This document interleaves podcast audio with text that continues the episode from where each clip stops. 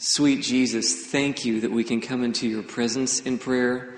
Thank you that we can worship you together for the beautiful messages we've heard throughout the course of this week. My soul has been just filled and warmed, and I just pray that you would do us the favor of blessing us again today. I can't do what needs to be done, and I'm asking you to tell your side of the story this morning.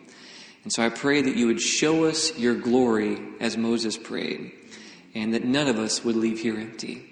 And I ask this now in Christ Jesus' name. Amen. So, we at times can have a tendency to misunderstand the way in which God operates. Sometimes we kind of have this bankrupt view of God the Father as opposed to Jesus because Jesus, we can see what he did and we can appreciate that, but then we have these things that God expects and we have these things about the wrath of God and how do we handle that? How do we work through it? And um, we can struggle at times. And so, what I'd like to do actually today is deal with the topic of the Old Testament God. And what we're going to be reading are a lot of verses of just God Himself speaking giving his side of the story in the midst of the great controversy. Uh, maybe the question that could come to mind is Does God care or does God hurt when I hurt? You ever wondered that? Can He understand what I'm going through? Does God ever hurt when I hurt? And we're going to walk through what God's individual emotional experience is in the context of the great controversy. So we're told in Ezekiel chapter 18, if you turn with me there, we're going to have a Bible study this morning. Are you okay with that? Amen. Turn with me to the book of Ezekiel, chapter 18, and verse 23. Ezekiel chapter 18 and verse 23. Again, God Himself speaking here. He says, Do I have any pleasure at all that the wicked should die, says the Lord God, and not that he should turn from his ways and live? And skip a few chapters over to Ezekiel 33. Ezekiel chapter 33 and verse 11. Ezekiel chapter 33 and verse 11. He says, Say to them, As I live, says the Lord God, which is from everlasting to everlasting, I have how much pleasure? I have no pleasure in the death of the wicked, but that the wicked turn from his way and live. Turn, Turn from your evil ways, for why should you die, O house of Israel? God has no desire for his people to go through this suffering and the second death. He doesn't want that for you, and this is one of the reasons why he won't leave you alone. This is one of the reasons why we're perpetually convicted when we're doing things we ought not to be doing, because he doesn't want this end result for you. Notice he doesn't delight when someone has to be exterminated at the end of time. He's hoping for any other option but that. That's kind of why he sent Jesus, right? We're told in 2 Peter 3 9 that the Lord is not willing that any should perish, but that all should come to repentance. This is not what God wants for his people, and he's pleading with us don't pursue this course. Please choose something different. So God does not rejoice over the death of anyone, because, I mean, just think about it, guys. No one creates something out of love and then takes enjoyment in destroying it. Right? That just doesn't happen. So, what I'd like to now go into is Isaiah chapter 5. There's this powerful, powerful allegory that God uses, this illustration. Go to Isaiah chapter 5. We'll begin at verse 1. Isaiah chapter 5 and beginning in verse 1. Now let me sing to my well beloved a song of my beloved regarding his vineyard. My well beloved has a very has a vineyard on a very fruitful hill. He dug it up, he cleared out its stones, and he planted it with what type of vine? The choicest vine, the best you can find, with the most potential. And he built a tower in its midst, and he made a winepress in it. So he expected it, obviously, to bring forth good grapes, but it brought forth what type of grape? wild grapes. This is actually a poisonous fruit. And now, O inhabitants of Jerusalem and men of Judah, judge please between me and my vineyard. What more could have been done to my vineyard that I have not done in it? Why then, when I expected it to bring forth good grapes, does it bring forth wild grapes? And now, please let me tell you what I will do to my vineyard. I will take away its hedge, its means of protection, and it shall be burned, and break down its wall, another means of protection, and it shall be trampled down. When we choose to rebel against the things that God gave us for good, right? He's removing all the hindrances. Every one of the reforms, by the way, that we have in our movement are God doing this getting stones out of the ground, removing the thorns, getting rid of the stuff that would hinder our connection with Jesus. Were you aware of that? Every one of the reforms in the Seventh day Adventist Church are all about a relationship with Jesus and having an enhancement in our relationship with Jesus. That's the whole point. It's not to control you. It's not to deprive you of things that make you happy, right? Some people have this view of Ellen White that she's just like this crusty old lady who just doesn't want people to have fun. But that's not the case at all. Like, she has the most gorgeous picture of Jesus. In fact, whenever she passed away, people in the neighborhood referred to her as this lady who talked so lovingly about Jesus. Do your neighbors think that about you? And yet we have the audacity to think that she's just someone who just doesn't want us to have fun. We're not really all, all hip on what she has to say. But the point of all these reforms is to remove the hindrances so that we can grow to our full potential. This is what God intended for us. But whenever we refuse to do that, right, He does everything for our full maturation, and then we turn into a poisonous crop, what ends up happening? We lose our means of protection. Notice, God isn't taking action against us necessarily. He's removing his means of protection because we're asking him to leave. When we choose the things of this world and the pleasures of this, of this life over where God is leading us, we're basically telling him thanks but no thanks. I'm not interested. Keep moving to the next door. And when he has to step back and honor our wishes, we lose our means of protection. And he's going to ask us at the end of time, what, what more could I have done for you? Look at all these things that I've been doing to prepare the way for you to thrive, to succeed, to have an enjoyable experience, a fruitful experience. But you were not willing. Now, some would say God could stop it from happening, right? Just manhandle these people or something. So God should stop this from happening. Go to Genesis chapter 2. Genesis chapter 2, and in verses 15 to 17. What more could I have done? Why don't you just stop all these bad things from happening to people? Why don't you do something about it?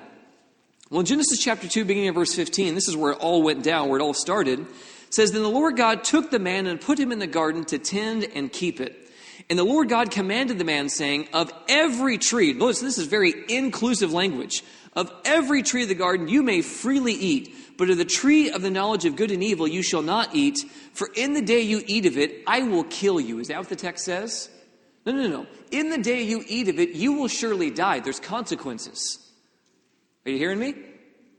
In the day you eat of it, there's consequences. So God here tells Adam and Eve before before any form of fall happens, that these are the parameters that are for your betterment and for your good. And if you violate these, something's going to happen that isn't in your best interest. And it's because I love you and don't want you to suffer. I'm not willing that any should perish. I have no delight in the death of the wicked that I'm telling you these things. Well, what happens? Oh, you've never read it? What happens? What do these people do? Even though God gives them a warning, what do Adam and Eve do? Yeah, they eat of the fruit. You had me worried there for a moment. Am I at the wrong conference? Should I head down the street somewhere? It's Sunday, you're tired. I'm with you. So they take the fruit, right? They, they do what they should not have done. But the question is is this God's fault? What, what responsibility does God play in this? Like, He literally told them what would happen. So is God to be blamed because He warned them and they didn't respond? No, no, no, no, no. This is not God's problem. You can see God saying the various thing that he does in Isaiah chapter 5. What more could I have done? Like, it's not like you weren't aware of the hazard. I told you all about it. But you decided to pursue something different, and there's consequences. We see this again in Genesis chapter 4. Go with me to Genesis chapter 4, beginning in verse 1. Genesis chapter 4 and verse 1. Now Adam knew his wife Eve, and she conceived and bore Cain, and said, I've acquired a man from the Lord. Then she bore again, and this time his brother Abel. Now Abel was a keeper of the sheep, but Cain a tiller of the ground. And in the process of time it came to pass that Cain brought an offering of the fruit of the ground to the Lord, and Abel brought of the firstborn of his flock and of their fat. And the Lord respected Abel and his offering, but he did not respect Cain and his offering. And Cain was very angry, and his countenance fell. So the Lord said to Cain, Why are you angry? And why has your countenance fallen? If you do well, will you not be accepted? And if you do not do well, sin lies at the door, and its desire is for you, but you should rule over it, or you should have mastery over it. Well, what ends up happening? He ends up killing his brother. Guys, just think about this with me. God knows that Cain is very strongly tempted to act out and to, lash out and to kill his own brother. And God condescends, he shows up to planet Earth and has a hostage negotiation with this man. Right, we're asking the question why doesn't God do something about all this evil in the world? He tried with Adam and Eve, and in Genesis chapter 4, he shows up and says, Look, man, I know what's going through your mind, and it's not going to go well for you. And sin lies at the door, but there's something that can happen. You don't have to do this, right? But you can have mastery over it. God actually believed in Cain. And God was hoping that by speaking belief into Cain, that Cain would want what God wanted. That he would live the experience that God wanted for him, right? He would believe the things about him that God believed. Did he? No. Now, is this God's fault? Who says that God even has to do this? For goodness sakes, people. He literally comes to planet Earth to reason with the guy. And yet he chooses to make the wrong choice. You know, I've heard it said that I'm not going to go down without a fight. You ever heard somebody say that? In this situation, I would phrase it this way God is not going to let you go down without a fight. He's going down swinging. And he literally shows up to talk this guy out of it. You can have victory over sin. There is a chance for you. He wouldn't listen, he wouldn't respond. God literally has afforded a voice of reason throughout salvation history. Again, we're responding to the question why doesn't God do something about this? He has. But God cannot violate the parameters of the will, He cannot cross the threshold of the human will. He can educate you, He can invite you, He can woo you and draw you, but the choice remains yours. And we see this in Revelation 13 and Revelation 14 right? Satan's means of religion is coercion, manipulation, and force. What God does in Revelation 14 is gives you a beautiful picture of his character, the everlasting gospel. He warns you of what's going to happen if we make the wrong decision, the consequences of those decisions, and he invites us into an experience. But your will is perfectly intact at every stage of that. He cannot violate that because the very core principle of love is freedom, right? The ability to choose. So he's given us a voice of reason throughout salvation history. We saw it in Genesis 2 and 4. Then he gave us Moses and the patriarchs, right? Writing the oracles of God to better understand how God operates, how he dealt with the patriarchs. We see it again through the prophets. Thus saith the Lord, right? People that were spokespersons for God to give a voice of reason to the nation so they wouldn't make the wrong decisions. But then, because they kept rebelling against the prophets of God, right, they killed them. We're told in Hebrews 11, some of them they sawed in two and so we're told by Josephus, a first century Jewish historian, that the Holy Spirit ceased out of Israel for 400 years. In the intertestamental period, basically from Malachi to Matthew, Second Chronicles, Ezra, Nehemiah, that general time frame, until John the Baptist, there were no prophets. No one speaking on behalf of God. No, thus saith the Lord is available to the people in current running time. They had the oracles, but they weren't responding. But then we have John the Baptist who calls the nation to repentance and is preparing the way for the Messiah, right? Clearing the path, kind of like Isaiah 5. Then we have Jesus himself, the perfect example of what right living looks like. He brought clarification to the law because the Jews had almost made an idol out of the law and the ceremonies, and they'd missed the whole point. If you just read through Desire of Ages and you read through the Gospels through the lens of Jesus continually being frustrated by the fact that the religious organization of his day kept missing the whole point of it all. You think that in these you have eternal life, but these are they which testify of me. The whole point of these things was to point you to your need of me and what I'm coming to do for you. So, Jesus himself, I've heard it phrased that he was the Ten Commandments on sandals, right?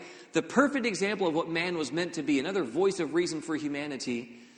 And then the Holy Spirit, Jesus promises in John chapter 14 that the Holy Spirit is coming to do for you and in you what you cannot do for yourself. John 16, he says he's going to convict the world, that's not just religious people, of sin, of righteousness, and judgment, a voice of reason. Then we have Revelation 14 and Revelation 18, the three angels' messages, and a repetition of the third angel's message in Revelation 18. God has literally given a voice of reason to humanity from stem to stern, from the, even before the fall of man until the second coming of Jesus. This has always been available to us. God, in His great love for you, provided a voice of reason, not a means of oppressive restriction, it's a means of redemptive information and invitation. This is what God gave this to us for. So, why doesn't God do something about it? He has. This is available to us the Holy Spirit, the Word of God, the oracles of God, and the examples of the failures of the past. Now, who says that God has to go through all this effort?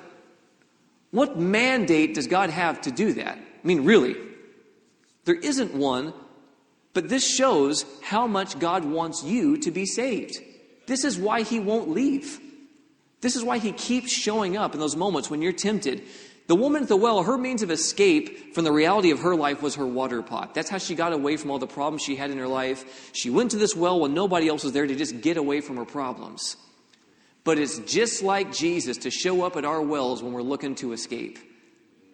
And you know what the text says? She leaves her water pot with Jesus. What's your water pot? What is it that you're running to that you just don't want to let go of and deal with? The beautiful thing is, even when we're running to these things that we know we ought not to be doing, it talks about this in 1 Corinthians chapter 10, I believe, where he says that, you know, with the temptation, God makes a means of escape. I'm sure you can relate to me that every time that I've fallen in big areas in recent years, for, ever since my conversion, really, there's always this fork in the road before I make that decision. You know what I'm talking about?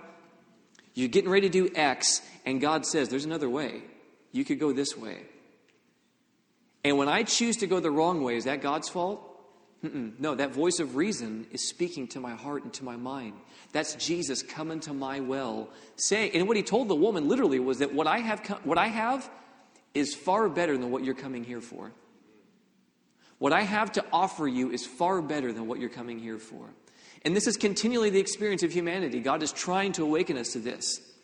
But not only does God give us a voice of reason, He's also promised to give us power to live a holy life. Amen? Go with me to Ezekiel chapter 36. Chad touched on this earlier this week, and I told him, Good on you.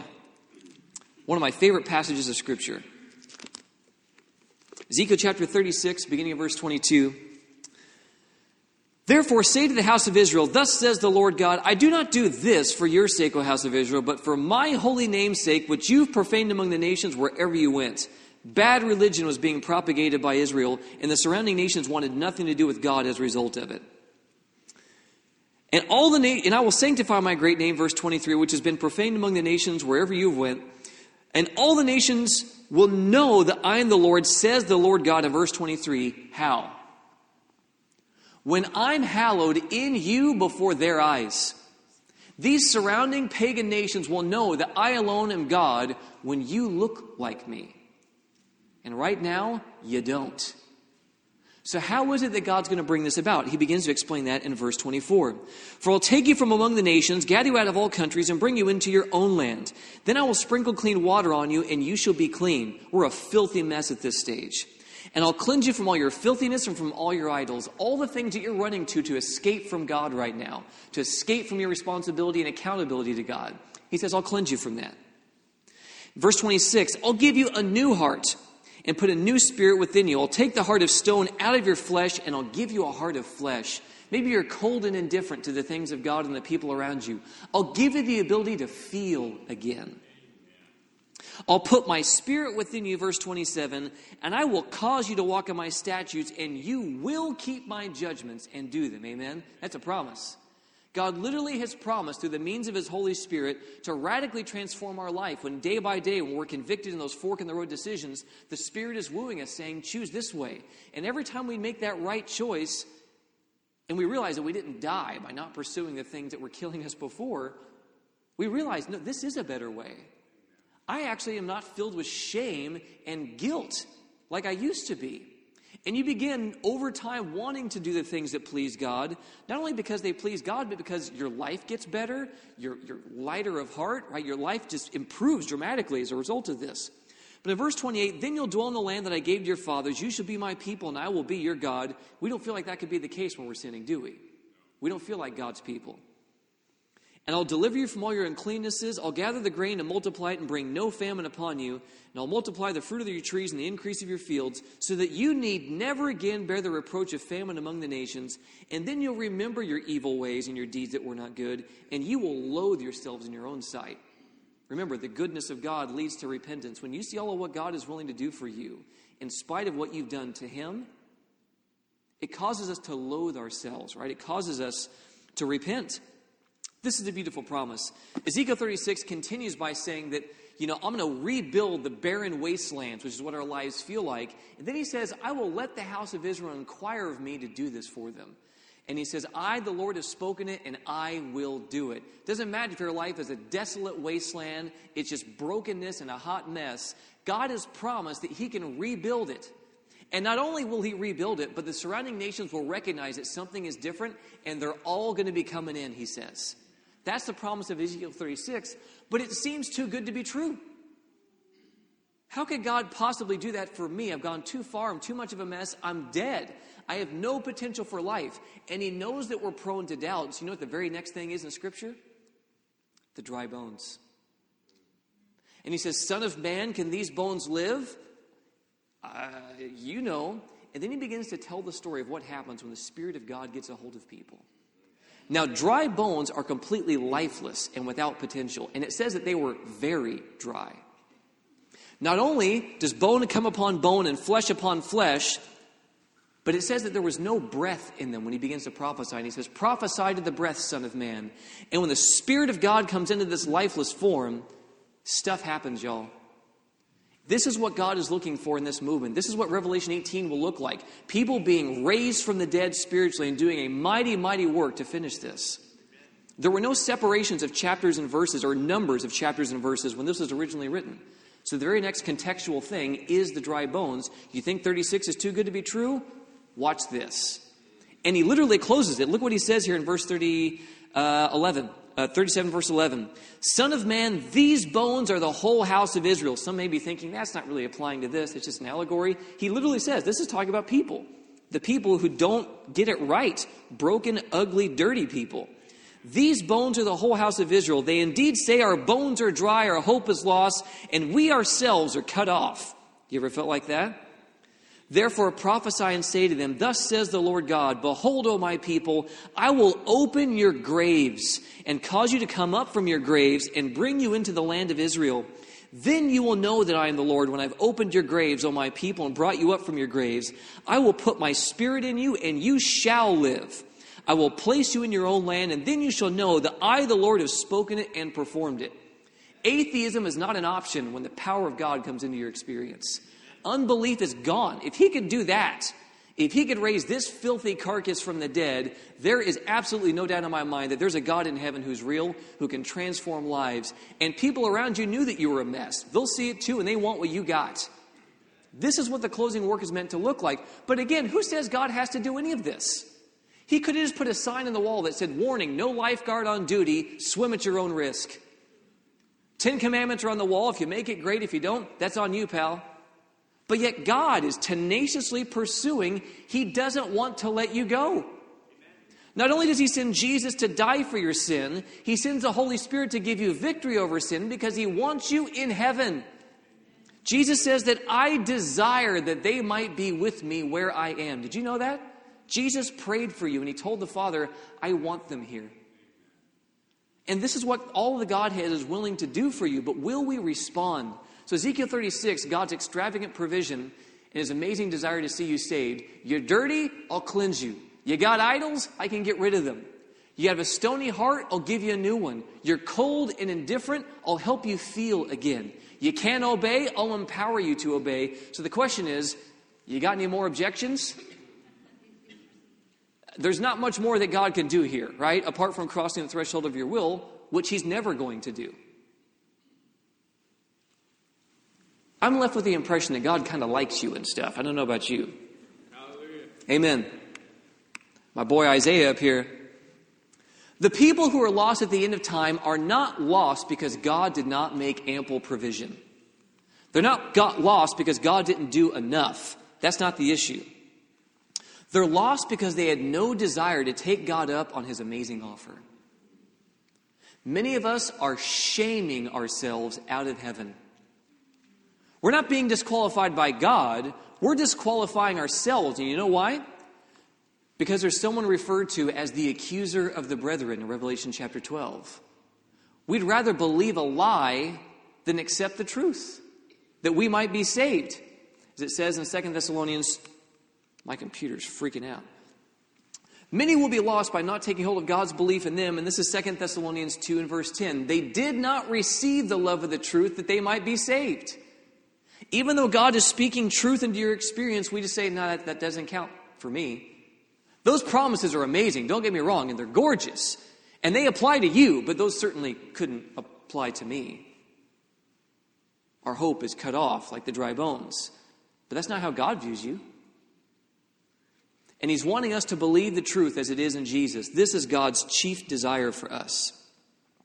So go to Jeremiah chapter 5.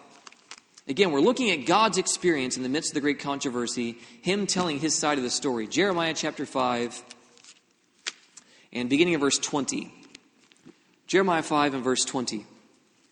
Declare this in the house of Jacob and proclaim it in Judah, saying, Hear this o now, O foolish people, without understanding, who have eyes and see not, who have ears and hear not. Do you not fear me, says the Lord? Will you not tremble at my presence? whose place the sand is the bound of the sea, by perpetual decree that it cannot pass beyond it, and though its waves toss to and fro, yet they cannot prevail, though they roar, yet they cannot pass over it. But this people has a, rebel- a defiant and rebellious heart. They revolted and departed. They do not now say in their heart, Let us now fear the Lord our God, who gives the rain, both the former and the latter in its season. He reserves for us the appointed weeks of the harvest. Your iniquities have turned these things away, and your sins have withheld good from you. Notice, he's not withholding good from you. You're separating yourself from the source of the blessing.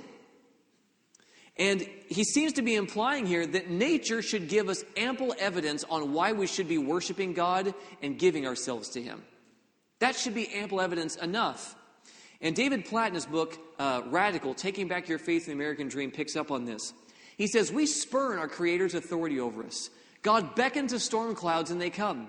He tells the wind to blow and the rain to fall, and they obey immediately.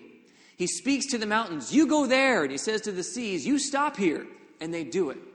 Everything in all creation responds in obedience to the Creator until we get to you and me. We have the audacity to look God in the face and say, No. Even after all He's done for us. Go to Micah chapter 6. Micah chapter 6, beginning in verse 1. Hear now what the Lord says Arise, plead your case before the mountains, and let the hills hear your voice. Hear, O mountains, the Lord's complaint, and you strong foundations of the earth. For the Lord has a complaint against his people, and he will contend with Israel. O my people, what have I done to you? And how have I wearied you? Testify against me. For I brought you up from the land of Egypt, I redeemed you from the house of bondage, and I sent before you Moses, Aaron, and Miriam voices of reason. Go down to verse 8. He has shown you, O man, what is good. And what does the Lord require of you? But to do justly, to love mercy, and to walk humbly with your God.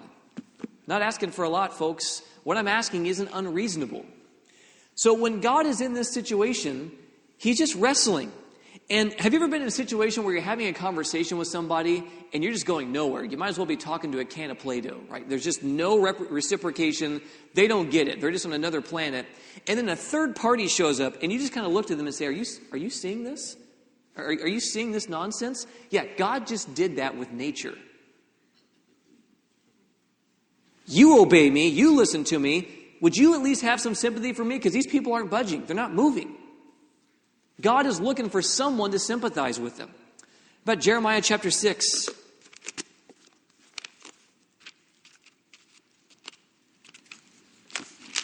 Jeremiah chapter 6, beginning of verse 16.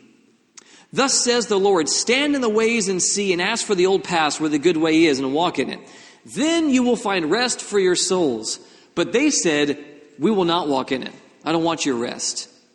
Also, I've set a watchman over you, saying, Listen to the sound of the trumpet. But they said, We will not listen. Voices of warning, remember, voices of reason.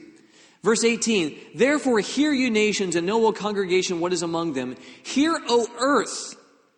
Behold, I will certainly bring calamity on this people. And what does that calamity look like? The fruit of their thoughts. I turn them over to the consequences of their decisions. Because they have not heeded my words nor my law, but rejected it. For what purpose comes uh, to me comes frankincense from Sheba and sweet cane from a far country? Your burnt offerings are not acceptable, nor your sacrifices sweet to me. If you're just doing religious deeds to get God to like you, I don't care, he says. Because I want you. I want your heart. If you're just doing stuff to appease an angry God, you've missed the entire point. God is wanting you to respond, and He wants your whole heart. Amen? This is what God is asking. This is what He's seeking. In Ezekiel chapter 8, Ezekiel chapter 8,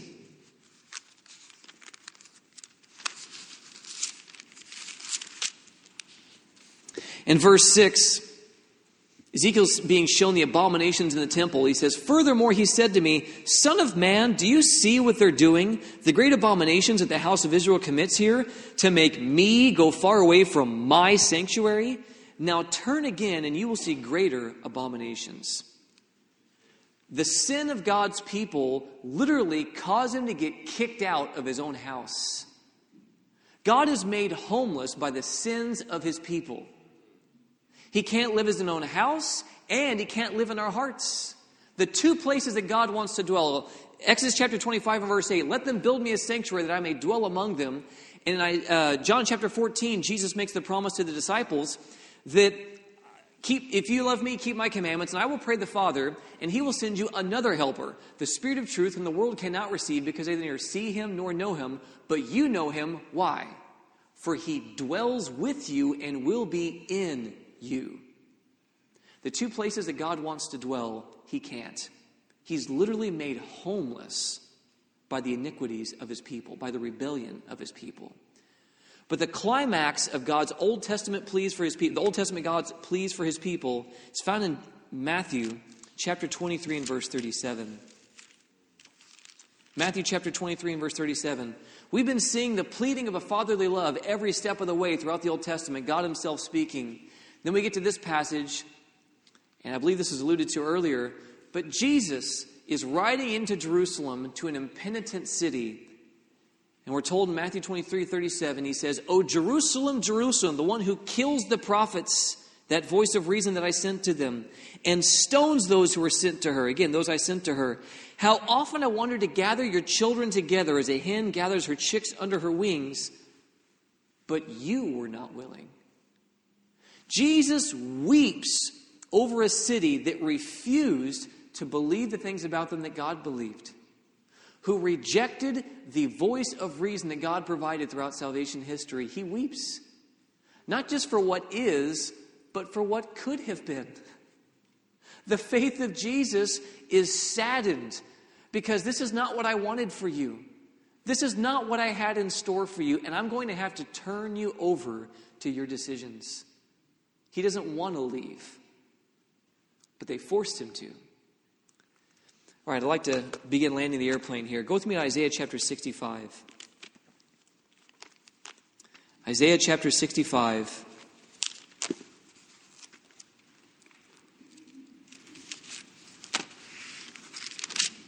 And verse 2.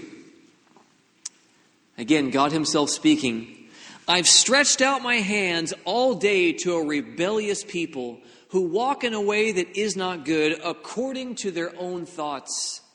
Just imagine, there's parents in this room, but imagine that all of you are parents, and you have a child who you love with everything within you, but they continue to make self destructive choices. Remember, God cannot cross the threshold of the will. He's trying to woo us to Him, and He's telling him, Son, you're killing yourself. Stop it and they're holding a bottle of pills, they're holding a firearm, whatever the situation may be, and you're pleading with them, please, Stop it. Come home. Only to have to watch them take their own life right before your very eyes. God deals with this regularly, daily. When people refuse the pleadings of His Spirit, when people refuse his, his appeals and his attempts to bring them home. Offering them something better, they say, We don't want your rest. We don't want your warnings. Leave me alone. Again, we're looking at God's heart and God's experience in the midst of great controversy. And what I've come to find in my studies is if, there, if there's anybody who hurts in the great controversy the most, it's him. By far. We plead with God asking why bad things happen. You know what the ironic thing is? He's asking the same question Why won't you come to me? These bad things are happening because you're rejecting me. He's asking the same question, but just in a different way. Why would you reject my grace and be turned over to the consequences of sin? We're not the only one who's asking these questions. All throughout the Old Testament, we've seen God pursuing his people at the expense of his own heart, at the expense of his own embarrassment, trying to win them over. And heartbroken, heartbroken and devastated, he continues nonetheless. But go with me to Isaiah chapter 49. Isaiah chapter 49, beginning of verse 14. To be honest with you, all this was just filler. The whole point of the sermon was this verse, but it was helpful. All right, Isaiah chapter 49, verse 14. But Zion said, the people of God said, The Lord has forsaken me, and my Lord has forgotten me. Are you kidding me? Have you been listening to what we've been hearing about the Old Testament God this whole time, right? And they have the audacity to say that the Lord has forsaken me and my Lord has forgotten me. You know what God's response is? Just that. Are you kidding me? He says, Can a woman forget her nursing child and not have compassion on the son of her womb? Surely they may forget, yet I will not forget you. See, I have inscribed you on the palms of my hands. Your walls are continually before me. Who's forsaking who? God is not the one who's doing it, and He's using explicit Calvary language here. He's not writing your name with a sharpie on his hand that can come off in sweat. He's using the clearest, most powerful language possible. It's Calvary language. Your name is inscribed upon the palms of my hands. I don't want to lose you. I've paid the full price for you. I've made a way for you to have overcoming sin in your experience. I've made all of this for you. Why would you reject this? Why would you turn from this? He says. If anything shows us that God has not forgotten us, it's Calvary. If there's anything that can tell us that, and if there's any guarantee that Jesus is coming again, it's Calvary. Someone doesn't pay that high of a price and leave it in the store. Jesus is coming soon, and He's coming for you as His bride. Amen? He's not sneaking up and coming to get you. He wants a bride. He's in love with you. You're the love of his life, and he's coming soon for you. But do you want that? Do you really want that? Or do you want this instead of him? How could you say something like that about me? Especially after all I've done to bring you back to me, in spite of how you've hurt me. But then we see this beautiful invitation in Revelation chapter 3 and verse 20. Familiar verse. Our evangelists use this many times, and for good reason. Revelation chapter 3 and verse 20. Speaking to a church that lost their way, by the way, a church that's fallen asleep, they've lost sight of where they came from says, Behold, I stand at the door and knock. And if anyone hears my voice and opens the door, I will come into him and dine with him, and he with me. And this does sound nice. This does sound pleasant. But the problem is, many times we lose sight of what's actually there in the original language. It's in the continuative in the Greek. I have been knocking, I am knocking now, and I'm going to keep knocking. This is why God won't leave. Because you're on the inside and He's not. He wants in. This is why God won't leave.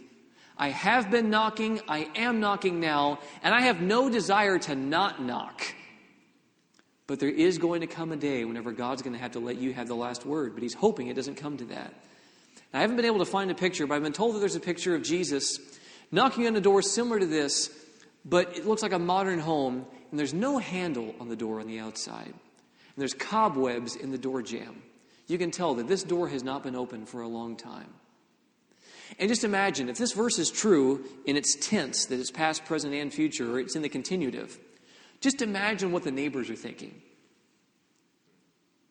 This sad looking man is standing here knocking on a door day after day after day after day. Look, man, there's obviously nobody home. And if they are, they certainly don't want to see you. You're wasting your time. And if you look in the face of Jesus, I bet you're going to see two things one, heartbreak, grief, devastation. But I think you're also going to see this, this little glimpse of maybe they just can't hear me. Maybe they're not ready yet. Maybe if I just keep knocking, they're going to respond. He won't leave. Some of us right now are hearing him knock, and we're wrestling.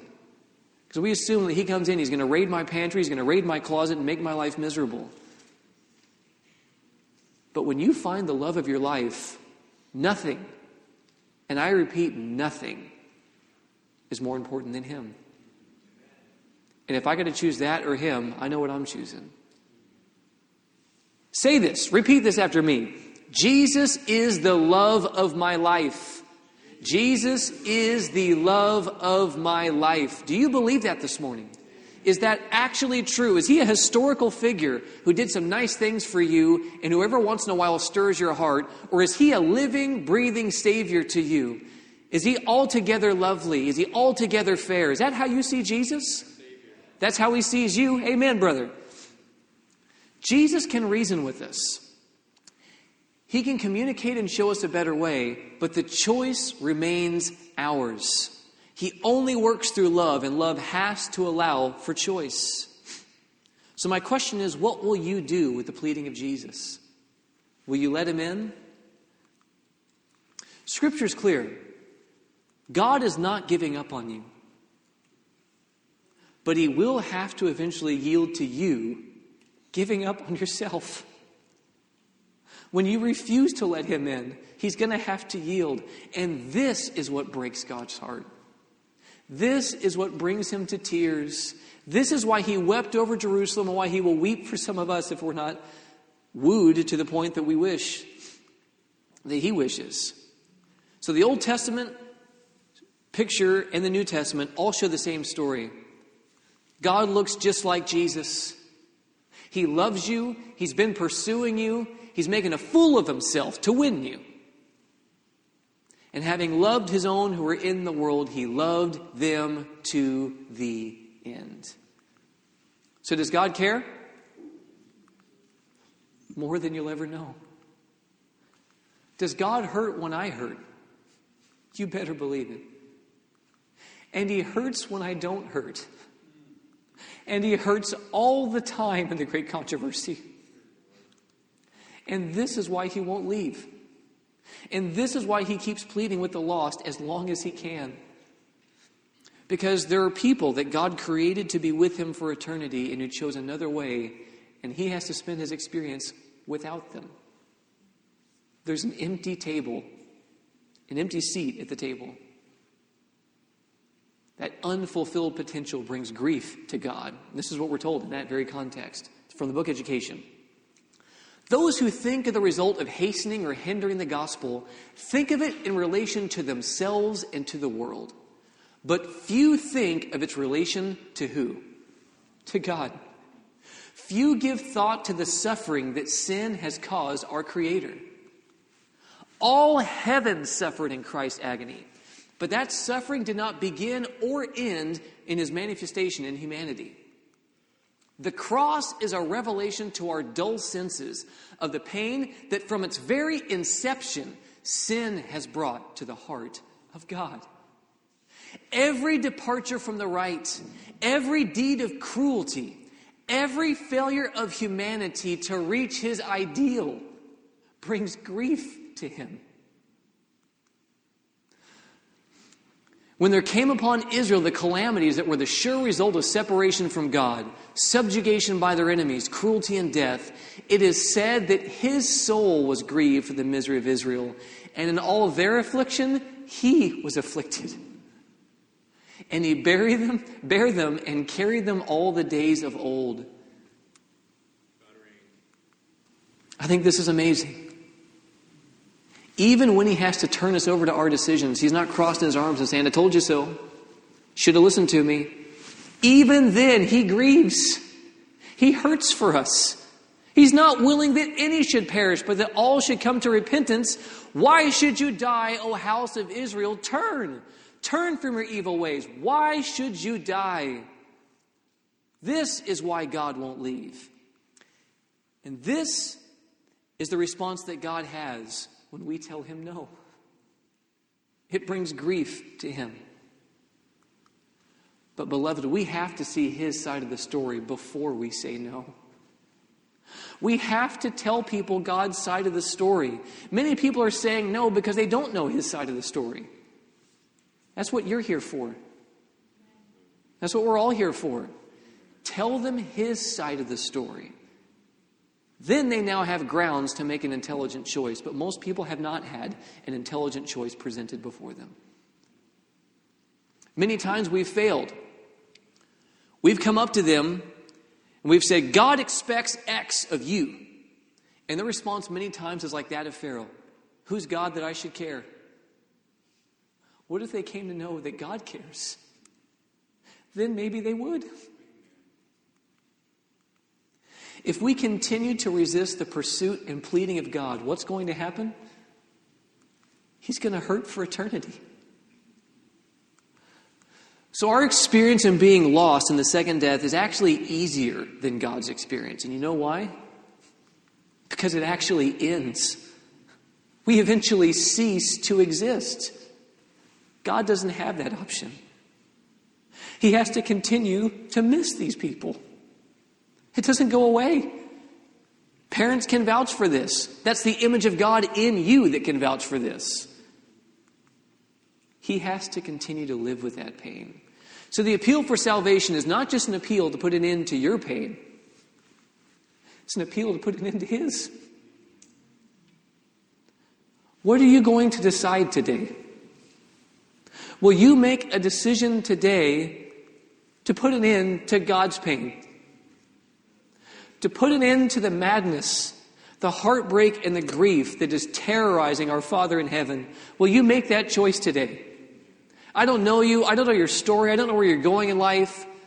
But I do know that Jesus is indeed the love of your life. He's everything that you've been looking for, and you're everything that He's been looking for. And if you want to put an end to God's pain today, I want to invite you to stand and join me in praying.